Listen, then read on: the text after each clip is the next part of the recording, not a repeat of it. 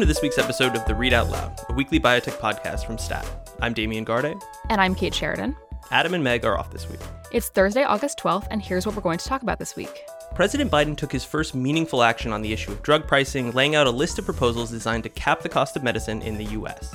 Stat Washington correspondent Nicholas Florko joins us to explain the implications. And Shraddha Chakradhar will look back on her time running Stat's flagship newsletter, Morning Rounds. We'll start with a rundown of the biggest news in biotech this week, but first, a word from our sponsor.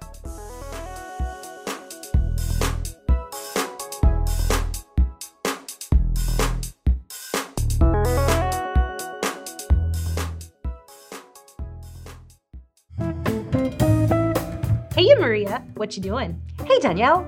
Just reviewing some hot off the press pharmacokinetic data and thinking about our podcast. You?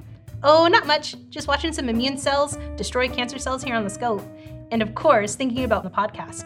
Let's introduce it to everyone. Oh, sure. Well, I'm Maria, and my background is in transcription factors and diabetes, and now I lead molecule teams. And I'm Danielle. I'm just your simple welder mechanic who now deconstructs cancer cells.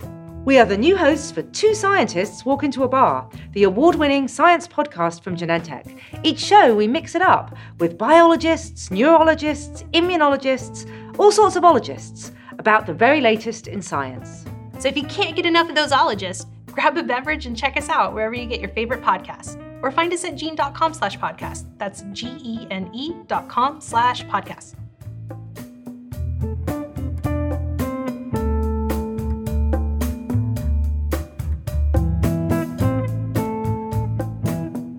One inescapable thing in the news this week, in fact, there have been more and more relevant news items, it seems like every hour, is the rise of vaccine mandates in the United States, whether it's employers, institutions, or other organizations, basically saying that if you want to show up to work, if you want to come to our establishment, you need to have evidence that you've been vaccinated against COVID 19. Right. We've seen mandates come from Google's parent company, from Tyson Foods.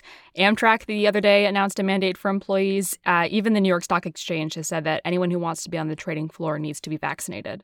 Right, and it does feel like kind of a, a snowballing thing. I think there were a few initial. Um, I think you know Facebook was one of the early ones, um, and then it just seems like you know minute by minute there are more announcements. And the interesting thing is, I think a lot of organizations were initially hesitant because of concern about the legality. Basically, because the COVID nineteen vaccines are authorized through emergency use by the FDA and not fully FDA approved, that maybe any kind of vaccine mandate would be challengeable in court.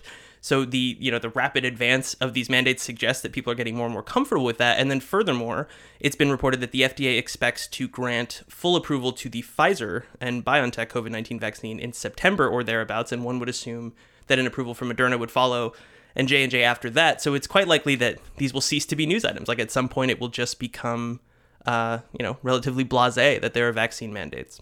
Right, something that's very expected. Although I will say the one thing about Pfizer is Pfizer also has a vaccine mandate, and to me that was maybe the one that was particularly weird or droll. it's it's their vaccine, you know. I if any was going to be given anywhere, I assumed it would be there. It's you know, it's it just stuck out to me. Right, you would hope you would hope that the chef is willing to consume his or her own. Uh, exactly, exactly. Yeah, in the Pfizer announcement, they noted that it was employees and contractors, and so I wondered if you know that contractor element was maybe where they had seen some reticence or had some concern uh, about an unwillingness to get vaccinated, but it's possible they're just crossing T's and, and dotting I's, as it were. What an unexpected effect of the gig economy that would be. exactly.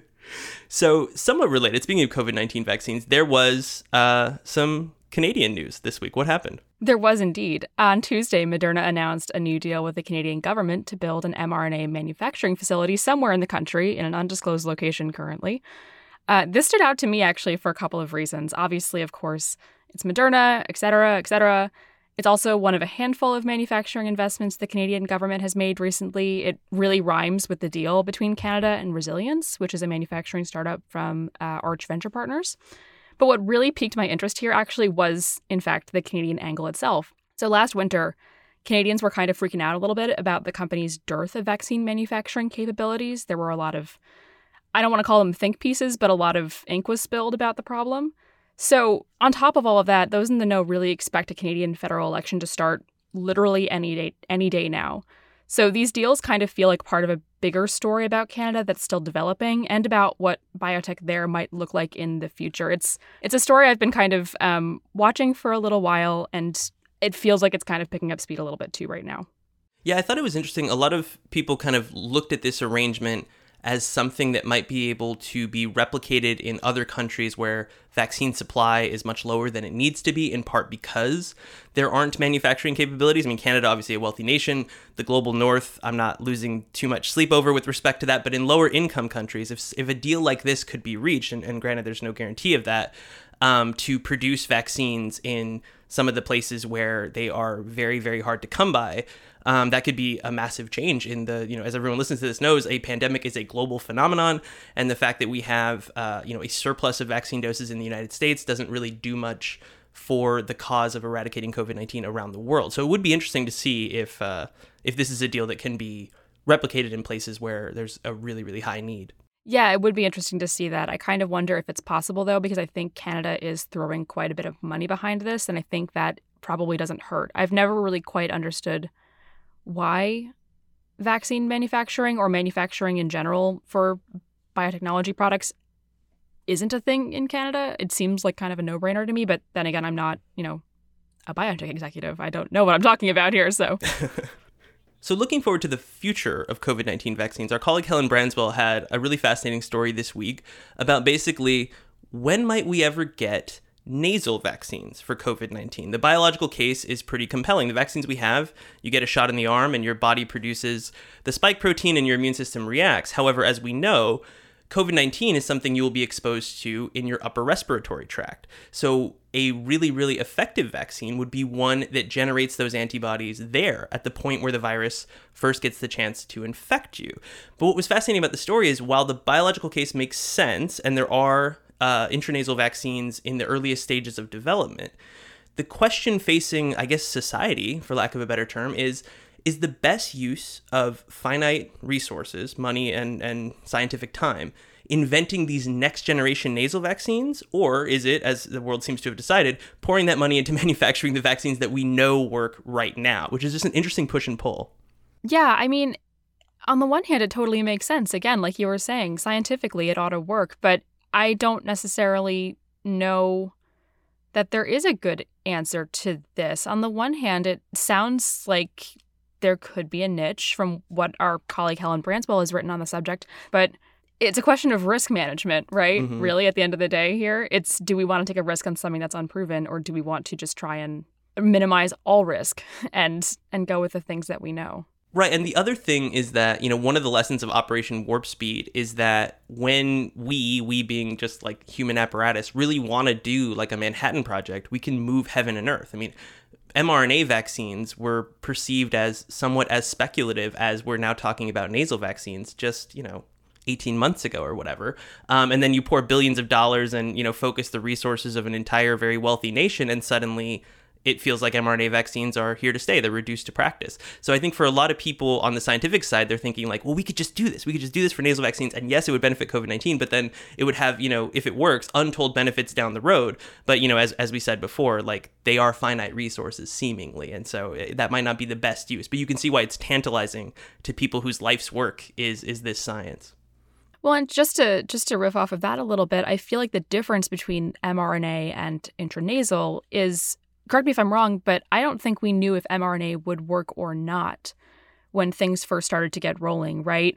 Whereas it sounded like from from Helen's article again that we have some indications that intranasal is is difficult. There have been studies with, as she wrote, disappointing results.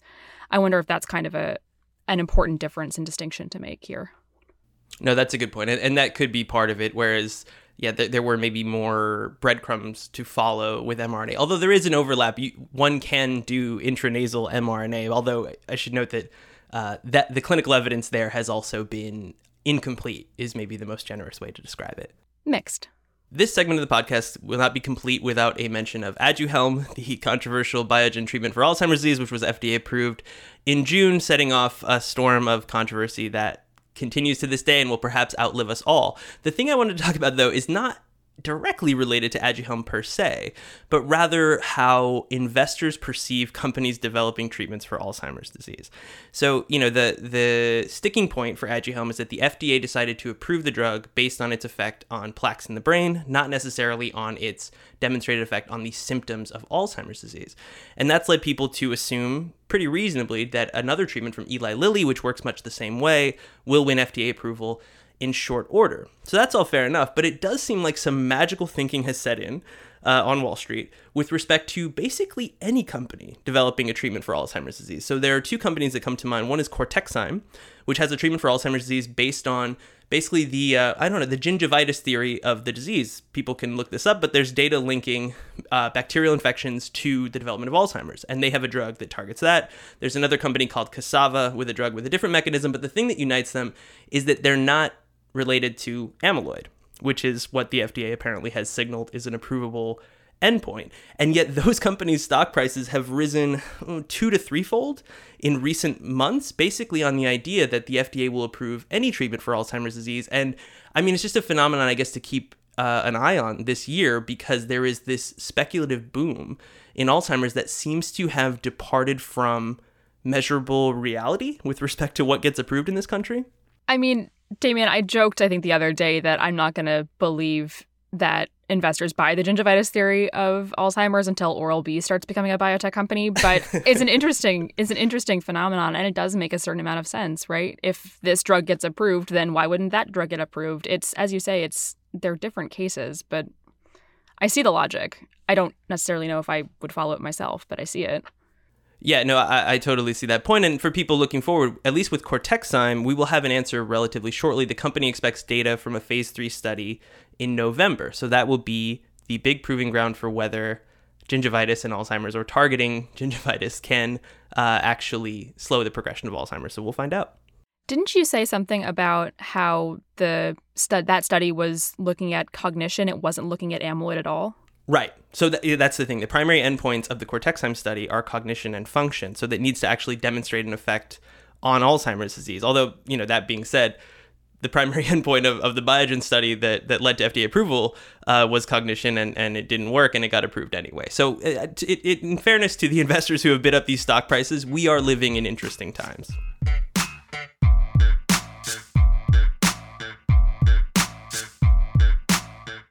President Biden has finally taken some meaningful action on the issue of drug prices, calling on Congress to allow Medicare to directly negotiate the price of medicines and cap out of pocket costs for seniors.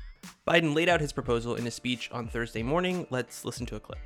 What we're proposing is that we'll negotiate a base, ne- negotiate with the company based on a fair price, one that reflects the cost of the research and development and the need providing for a significant prop, uh, profit, but that's still affordable for consumers.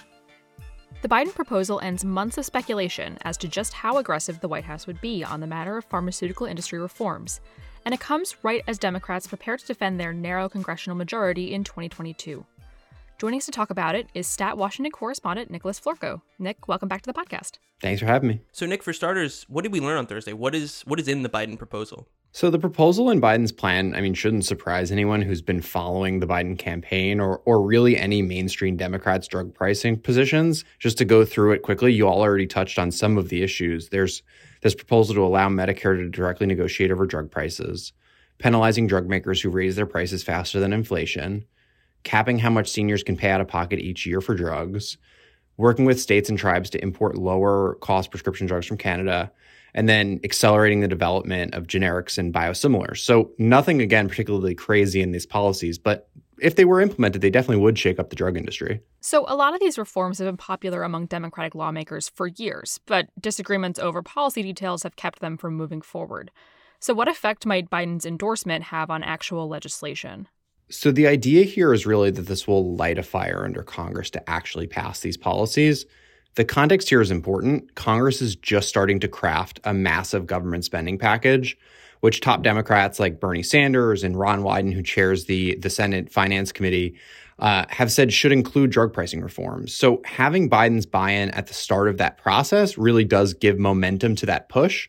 But in reality, it's it's really all up to Congress on whether they actually deliver on these promises. And it could be an uphill battle. I mean, in the Senate, there's a razor thin majority, and there's certain Democrats, folks like New Jersey's Bob Menendez, who are wild cards on issues like Medicare negotiation. This is a relatively mainstream platform, but there's still very, very little margin for error. And so, yeah, as you mentioned, this is all happening with the midterm elections rapidly approaching. And as our colleague Rachel Cohrs reported this week, a lot of these proposals are, are very popular in sort of a, a broad sense in the United States. And a handful of vulnerable Senate Democrats seem to think that drug pricing reform can help them keep their seats next year. So, how might all of this shape 2022? Well, I mean, there's no doubt that Democrats campaigned on lowering prescription drug prices, and and they run the town right now. I mean, they hold the House, they hold the Senate, they hold the White House. So, in much the same way that Senate vulnerable Democrats think they can win if they get drug pricing done, I think it's also fair to say that you'd expect that voters will start to ask what gives if we get to the midterms and there's no movement on prescription drug legislation. I mean, it's it's pretty clear this will be a campaign issue. And it's pretty interesting. I mean, over the last six months, you've actually seen quite a few big political groups in DC that focus on healthcare really start to focus specifically on drug pricing as a campaign issue. I mean, just to give one really quick example, there's a group in town called Protect Our Care, which spent the last year basically campaigning on defending the Affordable Care Act. Well, the last several years, really. And they launched a seven figure campaign uh, this year focused on the need for prescription drug reform. And they're targeting a number of battleground states where Democrats, frankly, currently hold seats. So places like New Hampshire and New Jersey. And so it's clear there's a sustained effort to make drug pricing a 2022 campaign issue and to push Democrats, even from within the Democratic Party, to support these issues. So, this is kind of a hard pivot, but while we have you, we should really talk about the state of the FDA. This week, you published a story about how the roiling debate over the FDA's decision to approve Aduhelm, Biogen's debatably effective treatment for Alzheimer's disease, has cast a spotlight on some previously in the weeds agency policy called accelerated approval. Basically, critics argue that the agency system for fast tracking new drugs has gone too far. Do you think they have a point? well, I, am not going to take a stand because that would be a dangerous proposition, but it, it really depends on where you sit. I mean, I think it's fair to say that critics of accelerated approval have found a particularly helpful example for making their point in Aduhelm. I'm just to give a little bit of background here and I'll make it brief. I mean, there's always been a healthy debate over the accelerated approval pathway at the FDA, which basically allows the FDA to approve drugs based on intermediate measures. So, what are known as surrogate endpoints, things like the ability to shrink a tumor rather than a hard clinical evidence of effectiveness, like whether a drug has been proven to help a patient live longer. And critics of the program have said for quite a while that basically it gives the FDA the blessing or it gives it gives the FDA the ability to give drug makers the blessing to sell largely unproven drugs often that are very costly to dying patients. And critics of the program say that the FDA's decision to approve Aduhelm based on its ability to clear amyloid plaques is a key, a key example of the problems with accelerated approval. Because as I'm sure listeners know, there's already a very healthy debate over whether clearing amyloid plaques actually provides meaningful clinical benefit for patients suffering from Alzheimer's disease. And if you couple that with the fact that the drug costs $56,000 a year, you have a pretty powerful example to make your point about the downsides of the program. So finally, Nick, we cannot have you on the podcast without a time-honored discussion about the lack of a permanent FDA commissioner, which pervades to this day. It came up yet again this week. Um, White House Press Secretary Jen Psaki said that Biden is quote not going to take a step to put forward a nominee until he's found exactly the right person. End quote. And as we know, meanwhile, Janet Woodcock, the acting FDA commissioner, will have no choice but to resign in November if she doesn't turn out to be that exact right person, I guess. So What's going on? Well, I will say at the top that anybody who tells you exactly what's going on uh, and doesn't work in the West Wing is probably lying to you. I mean, this week DC was ablaze with rumors that that Zeke Emanuel, the bioethicist, was in the running for the commissioner position, and then the White House quickly shot that down, saying point blank that he was not in the running for the position. So.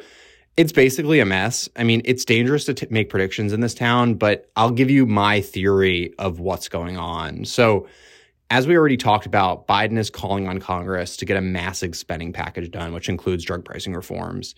That effort really depends on a few key Democrats because, as we said, there's a razor thin majority in the Senate. Well, it turns out that some of those very important senators also oppose Janet Woodcock. And those, frankly, are people that the Biden administration can't afford to alienate right now.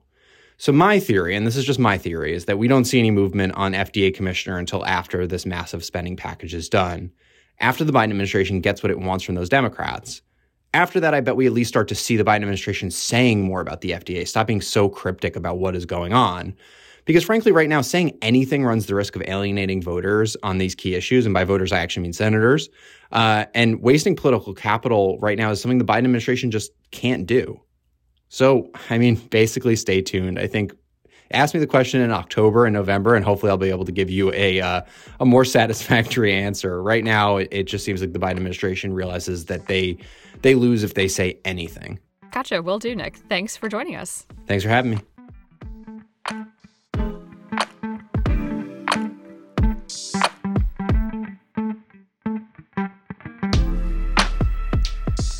Of thousands of people wake up every day to Stat's Morning Rounds newsletter in their inboxes. Since 2019, Shraddha Chakradhar has been the heart of that newsletter. But Shraddha's last Morning Rounds newsletter went out on Wednesday. She'll be leaving Stat to join Harvard's Nieman Journalism Lab as deputy editor later this summer. But she's here with us now to talk about her work and her time here at STAT. Shraddha, welcome back to the podcast. Thank you so much for having me. So maybe for starters, take us behind the scenes a bit. What happens? What is the process that goes into it before people actually see morning rounds in their inboxes so early each morning?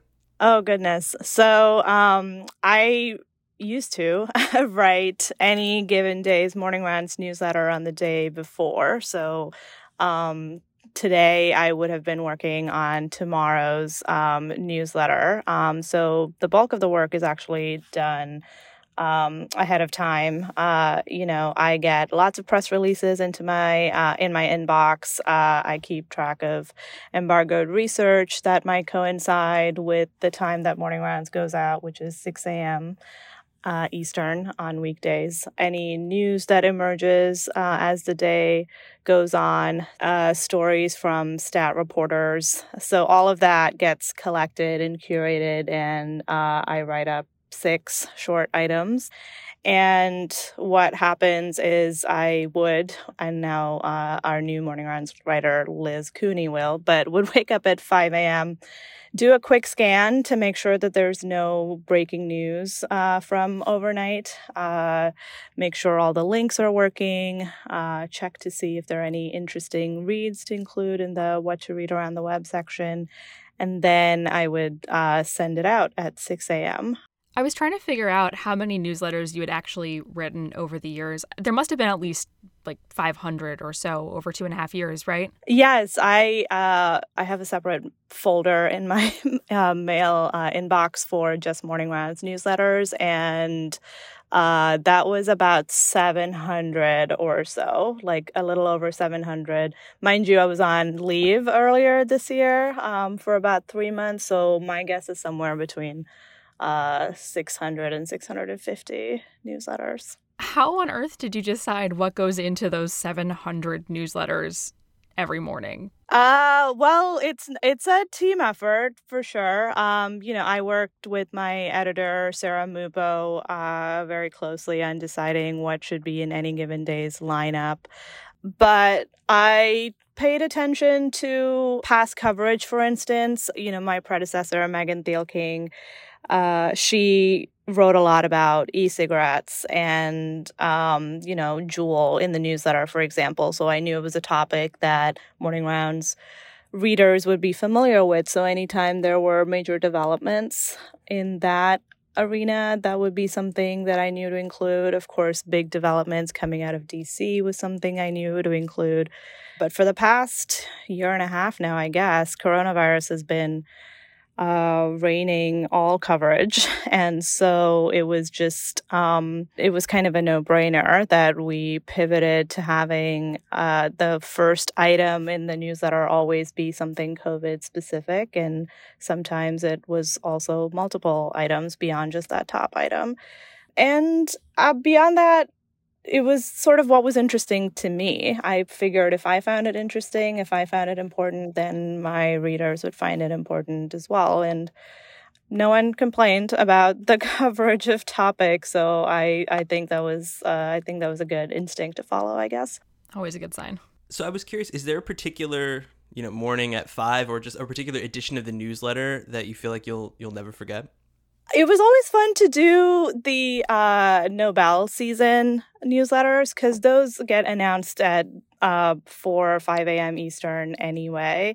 And it was usually a team of us that was up. And I particularly enjoyed it so that because I wasn't the only one that was up, because Sarah, my editor, would be up, and then whichever reporter was going to be writing a story off of the news was also up. And so it was nice to, you know, be in this huddle um, in the uh, wee hours of the morning to decide. Um, I mean, obviously, the physiology or medicine award was uh, a, a, guaranteed thing that we would write about, but to wait and see whether the chemistry or physics awards had anything to do with biomedicine so that we could include it in the newsletter. So I particularly enjoyed. Um, those editions when I got to do them, which is October, I guess, of the past two years. So, on top of your work on the newsletter, you've also written tons of other stories for STAT. Which are you most proud of?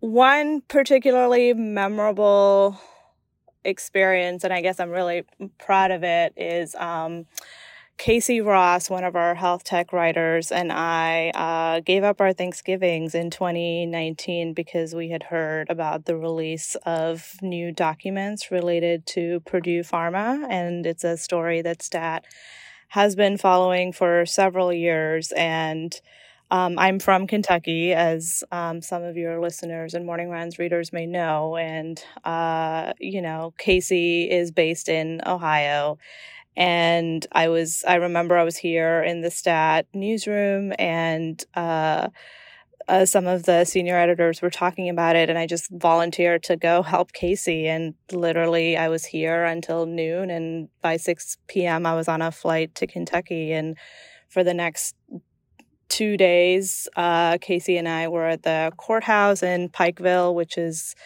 in um, the foothills of the um, Appalachian Mountains in eastern Kentucky, um, poring through these uh, court records.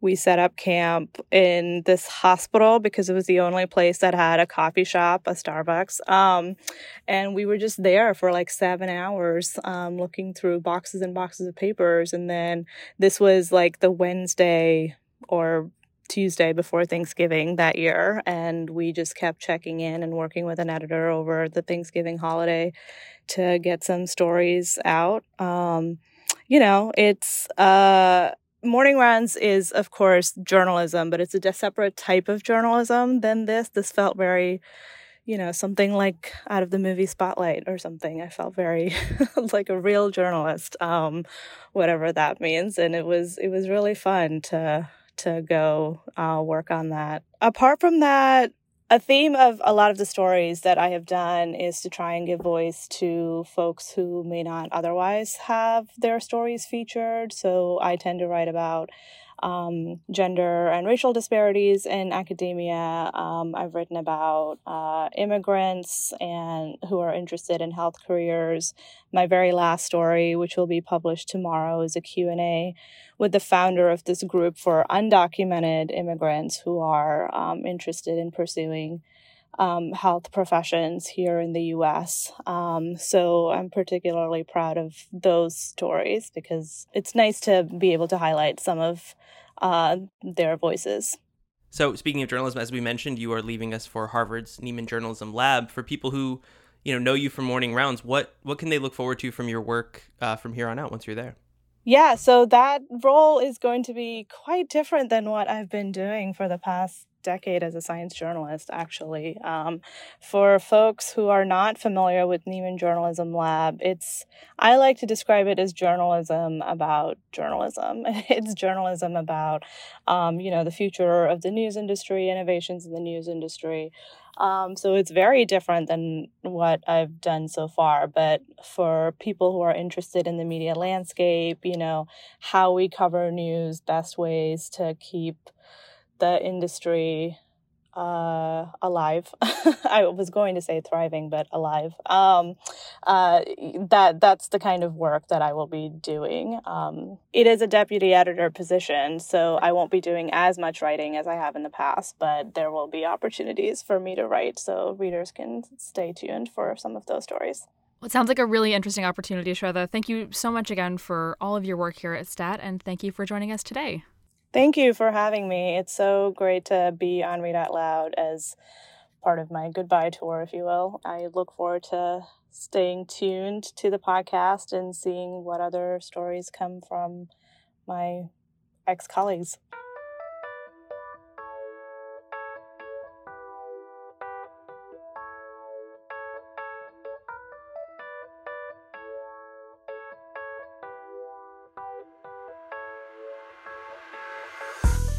That does it for another episode of the Read Out Loud. Thank you to Theresa Gaffney for producing this week's episode. Our senior producers are Hyacinth Empinado and Alissa Ambrose. Our executive producer is Rick Berke. And our theme music is by Brian Joel. As always, we'd love to hear from you. Tell us what you liked about this week's episode, what you didn't like, and whether your employer is mandating vaccination. You can do all that by sending us an email at readoutloud at statnews.com. And if you like what we do, leave a review or rating on Apple Podcasts or whichever platform you use to get your podcasts. See you next week.